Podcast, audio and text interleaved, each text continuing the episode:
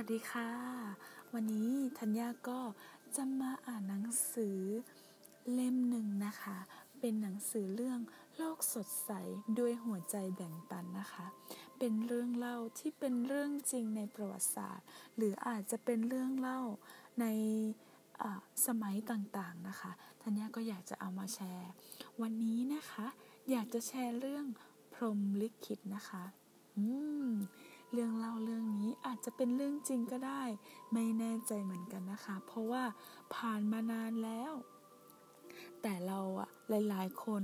ก็อาจจะหลงลืมเรื่องนี้ไปแล้วนะคะ ธัญญาก็อยากจะมาอ่านเป็นแบบสั้นๆ ให้เพื่อนฟังก่อนนอนนะคะ วันนี้มาดึกนิดหน่อยนะคะ ค่ะ เรื่องนี้ก็จะเป็นเรื่องพรหมลิขิตนะคะ ถ้าธัญญามีการอ่านผิดออกเสียงผิดนิดหน่อยก็ขออภัยนะคะค่ะ ในเรื่องนี้นะคะ ก็จะเป็นเรื่องเล่าเรื่องหนึ่งที่น่าประทับใจ และมีส่วนเกี่ยวข้องกับเชอร์ซิลอยู่บ้างเล็กน้อยนะคะ ในวันหนึ่งของช่วงปลายทศวรรษที่ 19 เด็กชายคนหนึ่งเกิดอุบัติเหตุในป่าพลุ ซึ่งเป็นป่าที่มีน้ำท่วมขัง เด็กชายผู้นี้เกือบจะเสียชีวิตไปแล้ว แต่โชคดีมากๆเลย ที่มีชาวนาท่านหนึ่ง ได้ผ่านมาช่วยเขาไว้ได้ทันเช้าวันรุ่งขึ้น มีท่านหลอดผู้หนึ่ง ท่านหลอดผู้นี้ร่ำรวยและเป็นวีรบุรุษสงคราม ก็ได้เดินทางมาพบชาวนาท่านนั้น และได้บอกได้และ ได้บอกกับชาวนาท่านนั้นว่า เด็กชายผู้ที่ได้รับอุบัติเหตุคนนั้น ก็คือบุตรของเขานั่นเอง เขาจึงต้องการตอบแทนบุญคุณชาวนา แต่ชาวนาไม่ต้องการอะไรจากการทำความดีในครั้งนี้เลย แต่ในที่สุดท่านหลอดจึงเสนอจึงเสนอว่า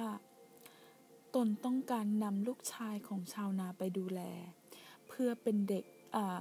พื่อเด็กจะได้ร่ำเรียนในมหาวิทยาลัย แต่ในบางบันทึกนะคะ ก็ได้กล่าวว่า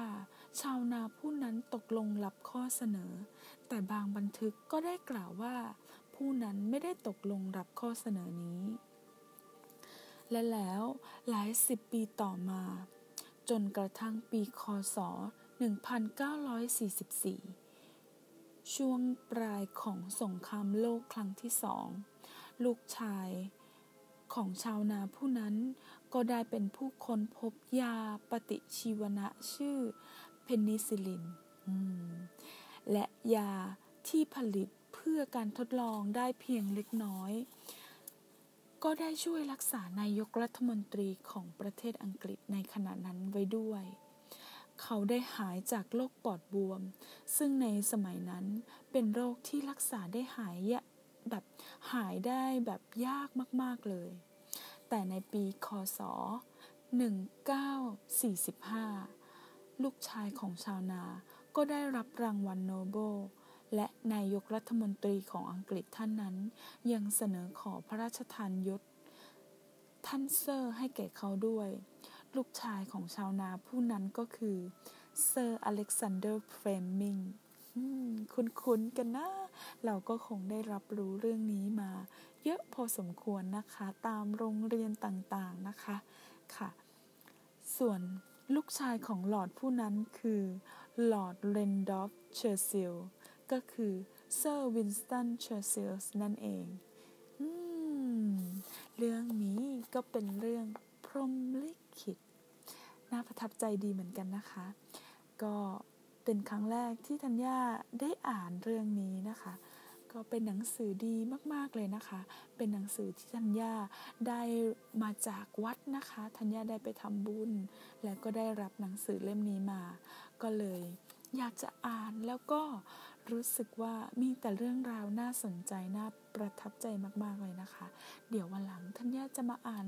ให้ฟังอีกนะคะ หวังว่าทุกคนจะได้รับประโยชน์ในเรื่องที่ธัญญาแชร์ด้วยนะคะค่ะใครอยากจะฟังก่อนนอนหรืออ่านก่อนนอนก็มาฟังจากที่ทันในช่องธัญญาก็ได้นะคะ ในไม้ออร์แกนิกช่องนี้ก็จะมาอ่านหนังสือให้เพื่อนๆฟังนะคะ หรือบางครั้งก็อาจจะมาเล่านิทานให้เพื่อนๆฟังนะคะ ก็ อยากให้ทุกคนที่ได้ยินเรื่องนี้ จะได้มีใจที่สดชื่น ยิ้ม หัวเราะ บางครั้งก็อาจจะมีเรื่องที่แบบอืมเจ็บใจไปด้วยนิดๆนะคะ ยังไงคราวหน้าธัญญาก็จะมาแบ่งโลกสดใสสดใสดวงนี้ให้อีกครั้งนะคะ